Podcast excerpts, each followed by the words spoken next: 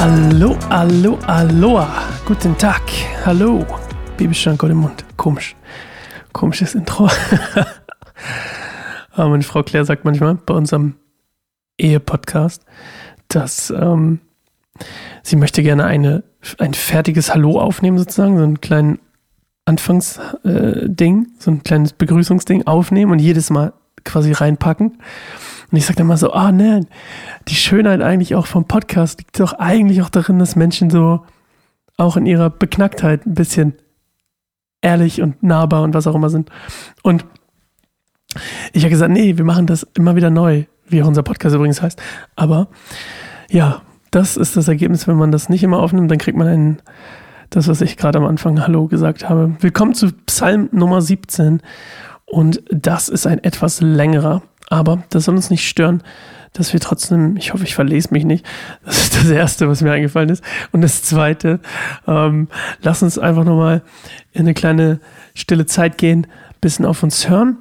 Die Aufgabe für die nächste Minute ist, so ein bisschen mal die Augen zu schließen, da wo du bist, einfach mal kurz zur Ruhe zu kommen, wenn das geht, und oder einen Ort zu finden, wo du zur Ruhe kommen kannst, und dann einfach mal eine Minute lang auf deinen Körper hören, auf deine Gefühle, wo sich deine Gefühle befinden in deinem Körper. Zum Beispiel Wut kann im Bauch sein, kann aber auch in der Brust sein.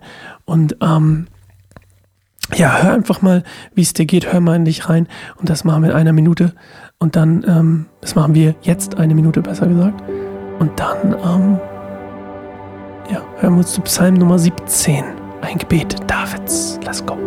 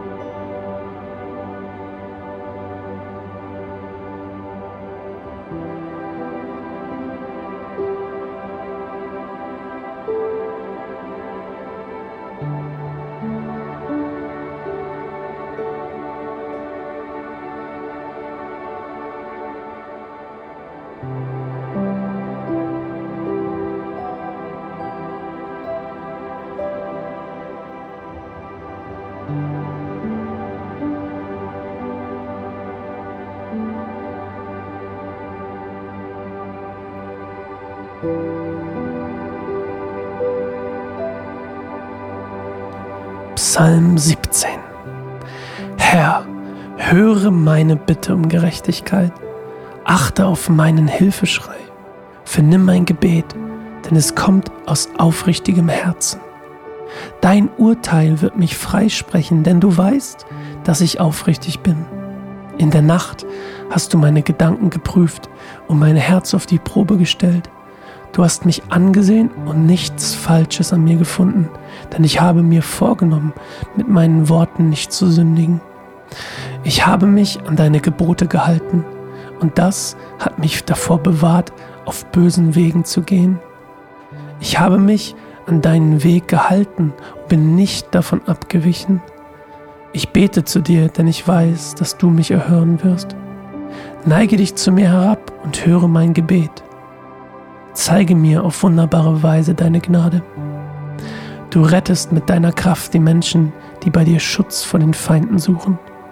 Behüte mich wie einen Augapfel und gib mir Zuflucht unter dem Schatten deiner Flügel. Beschütze mich vor den gottlosen Menschen, die mich vernichten wollen, und vor meinen Feinden, die mir von überall her nachstellen. Sie kennen kein Erbarmen und reden überheblich. Sie verfolgen und umzingeln uns und wollen uns zu Boden werfen. Sie sind wie ein hungriger Löwe, der im Hinterhalt auf Beute lauert, um sie zu zerreißen, wie ein junger Löwe, der im Hinterhalt sitzt. Erhebe dich, Herr, tritt ihm entgegen und unterwirf ihn. Rette mich mit deinem Schwert vor dem Gottlosen. Herr, befreie mich mit deiner mächtigen Hand vor denen, die nur auf ihren Vorteil aus sind. Die gerechte Strafe soll sie mitsamt ihren Kindern und ihren Enkeln treffen. Ich aber habe getan, was recht ist, deshalb werde ich dich sehen. Wenn ich erwache, werde ich ganz zufrieden sein, denn dann werde ich dich von Angesicht zu Angesicht sehen. Alright. Also wir haben erstmal in Vers eins direkt ähm, Können wir gleich mal wissen, wie dringlich eigentlich seine Situation ist. Es ist nicht ganz überliefert, aus welcher Situation das historisch jetzt geschrieben ist oder was auch immer oder wo er sich da befindet, aber er ist auf jeden Fall wie immer in Gefahr. Und die Dringlichkeit seiner Bitte kommt gleich am Anfang raus. Im Hebräischen steht das Gleiche, hier ist es ein bisschen anders übersetzt, aber im Hebräischen steht eigentlich dreimal das Gleiche, nämlich eine dreifache Bitte. Also höre meine Bitte, achte auf meinen Hilfeschrei, vernimm mein Gebet. Also es ist eine dreifache Bitte, die eigentlich die, nicht nur die Dringlichkeit ausdrückt, sondern auch seine, ähm, seine verzweifelte Lage ähm, uns nahelegt. Und ähm, eine, eine meiner Lieblings, wir hatten mal eine, wir hatten mal eine, ähm, wir haben mal probiert, Seelsorgearbeit zu machen bei Kein einsamer Baum. Und das hat nicht so gut geklappt, weil wir wollten das online machen, aber das hat nicht so gut geklappt. Und um nicht zu sagen, es hat gar nicht geklappt, ehrlich gesagt. Hat überhaupt nicht geklappt. Aber ähm, wir haben das Ding im Schatten seiner Flügel genannt. Und hier kommt genau das her. Nämlich unter dem Schatten deiner Flügel. Daher kommt also diese, diese Phrase, die wir damals als, als Namen dafür verwendet haben. Und ähm, ist immer noch eine meiner, ähm, finde ich, ein unglaublich schönes Bild. Wie so ein Vogel, der seine Jungen beschützt. Ähm, ja, total schön, total schön. Und ähm, eigentlich geht es dann auch gar nicht mehr so viel zu erzählen. Und ich gebe es dann nicht mehr so viel zu erzählen. Ich mag diesen letzten Satz auch sehr. Ich, ich mag einfach allgemein die Psalme. Wenn ich erwache, werde ich ganz zufrieden sein, denn dann werde ich dich von Angesicht zu Angesicht sehen. Wenn ich erwache, ist einfach ein schönes, schöner bildlicher Ausdruck für das Erwachen nach dem Tod. Und auch wieder so ein unglaublich krasser Hinweis auf, auf die Auferstehung. Obwohl die Auferstehung in dem Fall hier überhaupt nicht irgendwie faktisch gar nicht möglich da oder gar nicht im, im Bewusstsein von David sein kann eigentlich.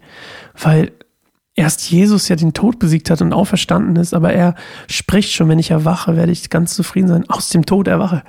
Das finde ich schon irgendwie ein bisschen crazy. Und meine Frage an dich heute ist auch eine etwas verrückte Frage, nämlich mich würde interessieren, oder ich möchte, dass du darüber nachdenkst, was denkst du, wie wirst du Gott erleben nach dem Tod? Wirst du Gott erleben nach dem Tod? Was kommt nach dem Tod, ist so meine Frage. Also wenn du erwachst, gehen wir mal davon aus, du erwachst. Wie wird es dir gehen? Wirst du auch ganz zufrieden sein?